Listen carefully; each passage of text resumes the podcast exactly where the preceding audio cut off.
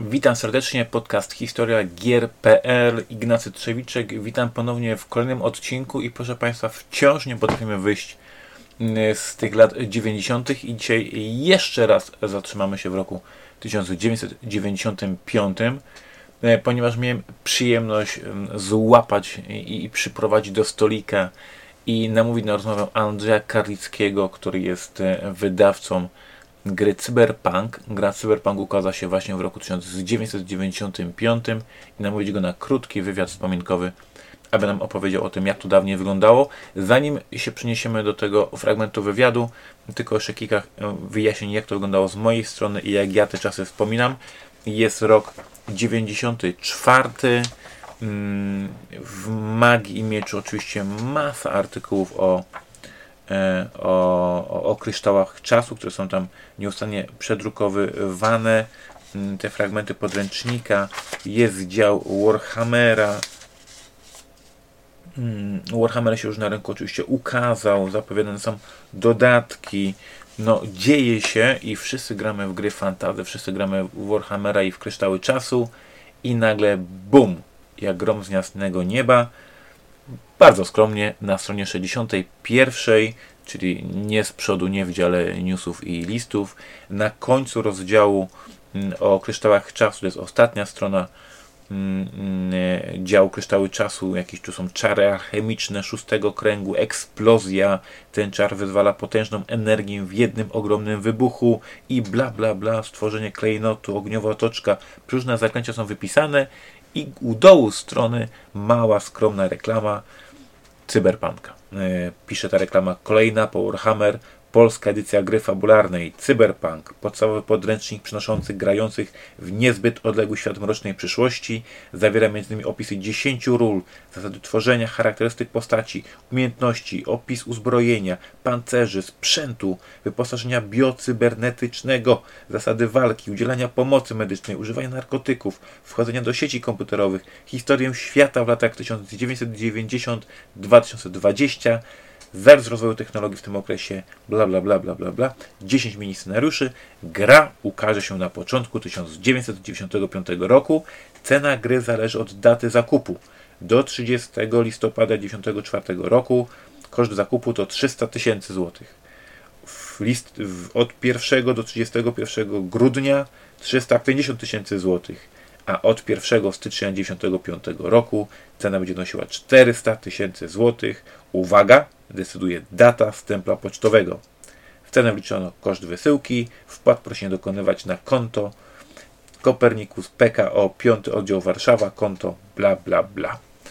I tak oto co któryś czytelnik Magii Miecza, ci bardziej spostrzegawczy, którzy gdzieś w tym rozdziale o czarach kryształów czasu zobaczyli tą skromną, prostą, bardzo tekstem nabitą reklamę, która de facto wyglądała jak jeden z kolejnych czarów alchemicznych, dowiedzieli się, że oto, po Warhammerze nadchodzi kolejna gra fabularna. Ignacy oczywiście szybciutko zdobył w jakiś sposób te 300 000 złotych i dokonał wpłaty i ileś miesięcy później w moje ręce wpadł podręcznik, podręcznik do Cyberpunka. Wielkie wydarzenie, już mówiłem wcześniej w podcaście o 95 roku, że tamten czas, kiedy wychodzi Warhammer, wychodzi Cyberpunk, potem wychodzi Zew Kutulu, no to są najwspanialsze chwile dla wszystkich fanów gier fabularnych. No ale przyjrzyjmy się w takim razie, jak to wyglądało z perspektywy wydawcy. Jak to się stało, że Andrzej pozyskał licencję na Cyberpunka, jak to się stało, że Andrzej został wydawcą gier fabularnych, jak to się stało, że w 95 roku na polski rynek trafił Cyberpunk. Zadajesz pytania i odpowiadam? Tak jest. Dzień dobry. Kolejny odcinek podcastu Historia Gier.pl i proszę Państwa, jesteśmy na Perkonie i mam wielką przyjemność złapać tutaj i do stolika przyciągnąć Andrzeja Karlickiego, szefa i pomysłodawcę firmy Copernicus Corporation. Dzień dobry, witam. Zostałem przyciągnięty za nogę, ale jeszcze żyję. Proszę Państwa, ja z tych dawnych czasów, jak byłem jeszcze młodym wydawcą, to właśnie pamiętam, że Ty byłeś tych wszystkich moich konkurentów, tak, z innych wydawców. Tak. Byłeś najbardziej wesołym, zabawnym, wyluzowanym, oni... Ja na przykład pamiętam Rodka Jacka, tak. Jak tam się kiedyś z nim spotkałem, on w garniturze, poważny pan Jacek Rodek. A jak spotkałem Ciebie, to było wesoło, poszliśmy na pizzę i mi opowiadałeś anegdotki. Więc moje wspomnienia z Tobą są zawsze mega wesołe i pozytywne. Ale dzisiaj się chcę cofnąć jeszcze w czasy, kiedy się nie znaliśmy, kiedy ja byłem młodym chłopakiem w małej miejscowości i ja byłem jednym z tych, co kupili tego Cyberpunka na przedsprzedaży, 65 zł, coś takiego tam to kosztowało, 35 000 pewnie nawet. I ja byłem jednym z tych chłopaków. Więc jakby moje pytanie jest pierwsze. Skąd ty się dowiedziałeś, że to są gry RPG? W sensie, jak to się dzieje? Bo to, my wszyscy wiemy, że Jacek Rodek założył Magię i Miecz, tak jest, wprowadził RPG do Polski. Ale był też Andrzej Karlicki, który też tam w tym brał udział. Proszę mi powiedzieć, skąd te RPG? Skąd ten pomysł? Wszystko to są zbiegi okoliczności. Po pierwszym zbiegiem okoliczności było to, że w roku 1989 wywalił nam się ancien reżim i nastał nowy czas, kiedy można było przez granicę tak fiut przejechać. Jeszcze oczywiście wtedy potrzebne były wizy, ale generalnie paszport każdy już miał w domu. Moja siostra jeszcze w latach 80., kiedy było ciężko bardzo, dała nogę z ciężko rozwijającego się kraju pod rządami wiadomo czyimi, do Anglii i tam się osiadł. Przyczółek został założony w Londynie. Do tego przyczółka, jak udało się wywrócić stary system, przybyłem ja. Chodząc po głównej ulicy Londynu, Oxford Street, znalazłem mały sklepik. Już nazwy nie pamiętam, natomiast to, co mnie zafascynowało w tym sklepiku, to było to, że było półpięterko u góry, prawie całkowicie ciemne. Było tak ciemno, jak nie powiem gdzie. Wszedłem tam, patrzę, strasznie dziwne książki. Nie takie do czytania, tylko z masą tabelek, z jakimiś rysunkami. To wszystko było bardzo fascynujące, natomiast dla mnie niezrozumiałe. Gdy wróciłem do kraju, dowiedziałem się, że szykuje się najpierw wydanie Magii i Miecza jako czasopisma, a potem za tym idącego Warhammera. Pierwsza edycja. Oczywiście od razu mi się przypomniało, co widziałem w Londynie. Tabelki, to wszystko załapałem w 3 sekundy. Wróciłem do Anglii i użyłem strasznie zaawansowanej technologii, która się nazywała faksem. Fax to była taka technologia, gdzie wkładało się kartkę papieru zapisaną z jednej strony przewodu, leciało gdzieś kablami do dalekich krajów, lądowało w każdym razie w Stanach Zjednoczonych na biurku u Talsorianów. Ale to jest tak, żeby to nie mieć żadnego networkingu. Jeżeli tam mieć podejście do Cyberpunka w Londynie, mieć telefon, numer telefonu, tam po prostu tak napisałeś? Tak. Tylko po prostu z czapy. Znaczy, pierwsze to w ogóle, co było, to napisałem list taki intencyjny. Oni napisali, że bardzo chętnie im w ogóle. W związku z tym potem pojechało to już wszystko przy pomocy faksu. I tak rachciach w 3 tygodnie byliśmy załatwione. To co normalnie oczywiście 3 minuty powinno trwać, ale to faksy trochę musiały krążyć tam i z powrotem. Czy były opcje, że ty rozważasz albo Gurpsa, albo Cyberpunka, coś tam, czy to był pierwszy strzał? Nie. Skąd? Dlaczego Cyberpunk jakby, nie? Kolega mi podsunął. Mam kolegę, który się nazywa Witek Chiłkowski, na pewno się ucieszy, że o nim wspominam. On mi podsunął tego Cyberpunka jako coś zupełnie w drugą stronę niż od Warhammer leci, wiadomo, średniowiecze ze smokami, czyli fantasy, a my tutaj rymniemy nie wiadomo jaką przyszłość za 30 lat. Lata 2020. No i już, poleciało. Raz, dwa, trzy żeśmy się dogadali z Majkiem i ruszyła produkcja. I ty miałeś takie poczucie, że skaczecie tak naprawdę na główkę, bo wakto robisz podejście do branży, która nie istnieje, dopiero ją próbujecie stworzyć? Nie dość, że skaczemy na główkę, to jeszcze w ogóle po ciemaku nie wiemy, czy tam woda w tym basenie. Właśnie chodzi, bo to nie są czasy, że ty miałeś jakieś badania, ile jest rynek, w sensie skąd nakład? Co, rzucałeś kostką, jaki nakład osób? Pojechałem do Lublina na swój pierwszy konwent. Falcon jakiś, tak? Nie, to jeszcze taki prapaczątki jeszcze przed Falconem. To był jakiś 93-94 rok. Ja to nie pamiętam. I zabrałem ze sobą takie uloteczki zrobione w formacie A6, gdzie napisałem, że jeżeli ktoś czuje się na siłach, to niech zapłaci mi za Cyberpunka, którego to ja wydam. Słuchajcie, po miesiącu po prostu workami pieniądze wynosiłem z konta bankowego. Nie wiem, jak ludzie mogli karteczce zaufać, że będzie Cyberpunk wydany i na jakieś... Jeszcze wtedy nawet nie miałem porządnego adresu, tylko to przez jakieś szło PO Boxy, jakieś cuda. No po prostu przewał na pierwszy rzut oka na kilometr. Wydaliśmy tego Cyberpunka. To oczywiście trwało tam, powiedzmy, standardowo, jak to na podstawkę, prawie rok, ale się ukazał. No a potem poleciały dodatki i tak żeśmy ciągnęli. Cyberpunk wielkim sukcesem był. Zaraz po cyberpunku zrzuciliśmy się główką na grę karcianą, która się nazywała Illuminati. Było coś takiego. Słuchajcie. To o tym zapomniałem, że było, ale było faktycznie. Ja wam powiem tak. To Steve Jackson Bendis, tak? Steve Jackson Bendis. Inny wydawca w ogóle. Tak. Gdybym teraz miał te Illuminati, to był hit niemożebny. Po prostu każdą ilość myślę, żebym tego sprzedał. Natomiast w tamtych latach, czyli końcówka lat 90., jakiś 97-98 rok, to było za wcześnie na Polaków. Polacy byli tylko po Doom Trooperze, grze karcianej, którą nikt nie potrafił grać. Nikt nie wiedział, o co chodzi. Większość kupujących zbierała sobie w klaserki, wymieniała się albo sprzedawała. To była taka gra kolekcjonerska, na zasadzie mam karteczkę, 5 zł jest swoja karteczka, albo nie. Nikt nie wiedział, jakie tam są zasady. Tam były jakieś zasady, ale one nijak się nie miały do grania. Ja sobie sentymentalnie kupiłem Doom Troopera jakiś rok temu. Tak. Przeczytałem te zasady. I coś zrozumiałeś? Ta gra jest albo tak bezdennie głupia, albo ich nie zrozumiałem. To po prostu, że wykładasz żołnierza, on ma tyle siły i strzela do tego drugiego. Minęło 25 lat i dalej nic się po prostu to nie dało z tego wyciągnąć. Słuchaj, jak jest tak, że sklepów jeszcze nie było zbyt wielu do sprzedaży gier, wysyłkowa sprzedaż w internetu w ogóle się nie ma, to są w ogóle jakieś to na konwentach, czy w tych 3 sklepach na krzyż, jak to w ogóle? Słuchaj, okazało się, że 3 sklepy na krzyż załatwiły tak naprawdę sprawę, plus wysyłka. Wbrew pozorom, ludzie robiąc wpłaty na przedsprzedaży. Ja z małego miasteczka byłem, wtedy miałem w miasteczku i ja widziałem reklamę w Magii i Mieczu i ci hajzów się ukazała się chyba w 2 numerkach. Tak, taka malutka, w rogu była. Taka malutka, bo jeszcze na więcej mi nie było stać, bo jeszcze tych pieniędzy nie widziałem, a zadziałało. Super. Zadziałało, natomiast prawdą jest, że wtedy powstała teoria, wtedy się zaczęła, a później się skończyła moja teoria, jeżeli chodzi o wydawanie książek. Teoria się nazywa 3x300. Opowiem, na czym polega teoria.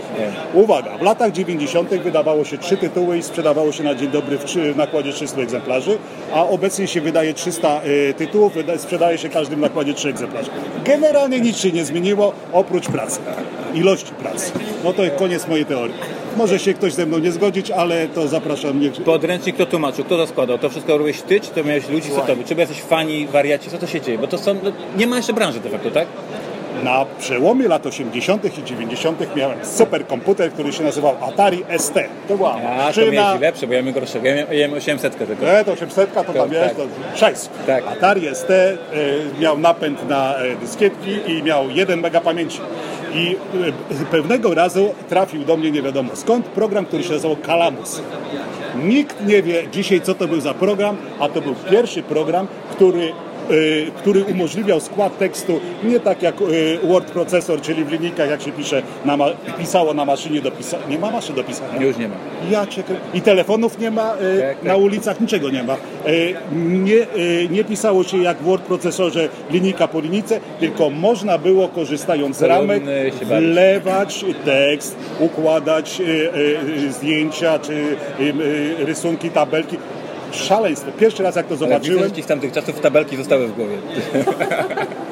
Uwielbiam składać tabelki, szczególnie jak inteligentny redaktor kolejne cyferki oddziela od siebie tabulatorem. Dzień dobry. My tu mamy wywiad, ale jest ważna sprawa. Sam się toczy. Jesteśmy na eterze. W każdym razie wtedy... Na przełomie na Atari składałeś?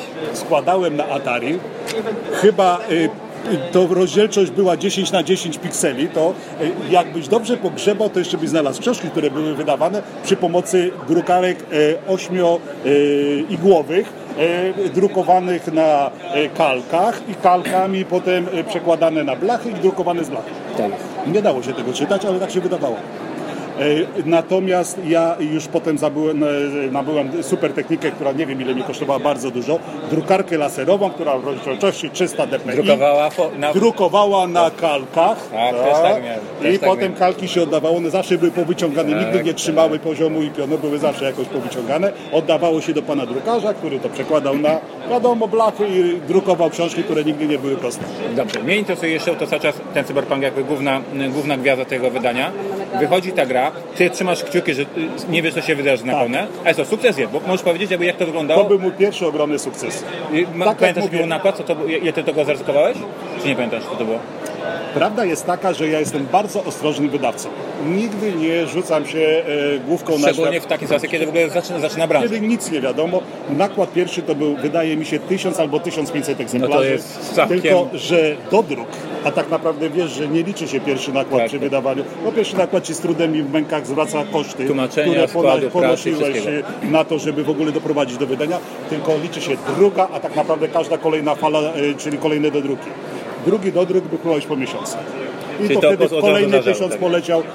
Jakbym tak zliczył wszystko razem, to nie chcę, że tak powiem, wymyślać za bardzo, ale myślę, że pod 8-10 tysięcy żeśmy tego zrobili tak przez ten czas. I było wielkie uf i że dobrze, nie?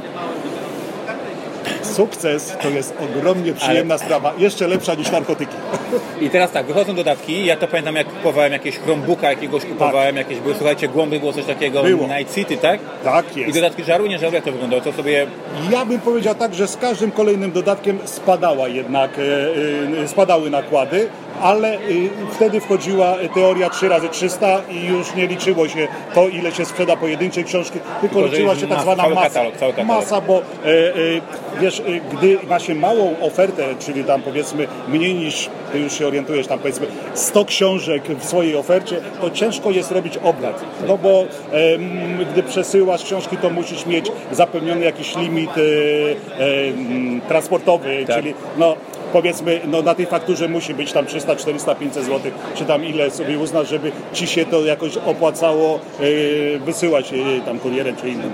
W każdym razie, gdy sklep zamawiał, kiedyś to zamawiał paczkami, teraz to zamawia na sztuki bardziej tam.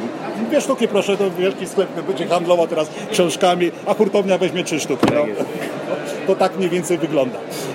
Tak naprawdę to wszystko bardzo szybko przeleciało w sprzedaż bezpośrednią, no i sklepy tam swoje dokładają, ale to jest... A powiedz mi, czy ty pamiętasz samych czasów jakikolwiek feedback od fanów? W sensie, że fani cię wielbili, Copernicus zarąbiście, czy fani robili hejtowanie, kto to tłumaczył? Jakie masz wspomnienie? Jak wychodzi, bo dla ciebie to wielkie przeżycie. Jak ja zaryzykowałem, wydałem grę, proszę mi stawiać pomniki. Musimy sobie zdawać sprawę, że w latach 90. nie istniało coś takiego jak internet. Słuchacze to nie wiedzą w ogóle. Nie było czegoś takiego. Coś takiego jak feedback do mnie docierał tylko na spotkaniach z czytelnikami. Bo ja w ogóle w tym podcaście opowiadam, że wydawnictwo Magia i Miecz to było jak TVP teraz. To było jedyne, co się dowiadywałeś o świecie, to z Magii i Miecza. Tak jest. I to był koniec. Nic więcej nie było znikąd. Na dokładkę trzeba sobie zdawać sprawę, że wtedy występował płatny, dodzwaniany kontakt do internetu. To znaczy nie, że ja sobie kupuję tam za 20 zł 100 megabajtów w ciągu na sekundę i to mi przez miesiąc spokojnie mogę z tego korzystać, tylko za każdą minutę musiałem płacić, ja nie przesadzę, ale z dychę co najmniej. Wyobraźcie sobie, łączycie się z internetem, minęła minuta, dycha poszła.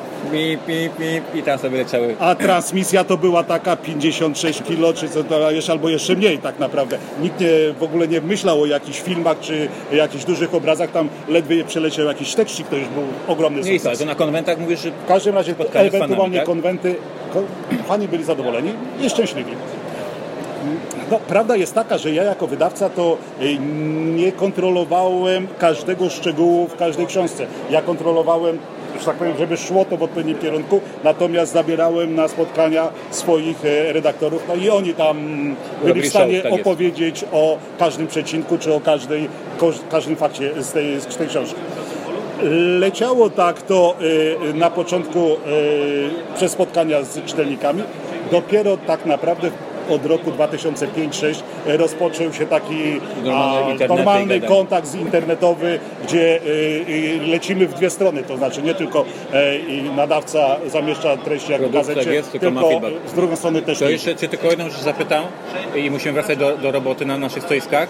Rozumiem. Jakie twoje układy z Magią Mieczą były? W sensie, czy ty pamiętasz, że cię publikowali twoje przygody, czy że cię podduszali? Czy oni powiedzieli, o konkurent, trzeba go zrecenzować negatywnie? Magia i Miecz, żeby mogła, to by mnie zadusiła w 15 sekund.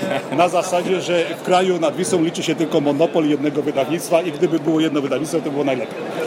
Więc, bo oni mieli takie narzędzie, w sensie, to co było opublikowane w Magii Mieczu, to było święte słowo, ja tak. To powiedzmy jako młody chłopak, że ja czytam Magii Miecz i oni mnie edukowali, jakie są gry dobre, jakie są gry złe. I teraz właśnie, wy jesteście z jednego miasta, w Warszawie tam jesteście, no i jak tam, czy ty do pana Rodka tam, panie Jacku, proszę sobie nie robić jaj. Oni sobie zdawali sprawę, że nie mogą pomijać Cyberpunka i jego dodatków, no bo to jest jednak na rynku, ale zawsze mi się podobało, gdy czytałem ich opowieści o moich książkach, które wyglądały tak. No tak, książka wyszła, no nawet coś tam jest do poczytania, ale i słowo ale musiało być, ale na przykład za mało jest tego śmiegojowego, albo nie w tej miejscu jest przecinek, bo powinien być zupełnie gdzie indziej.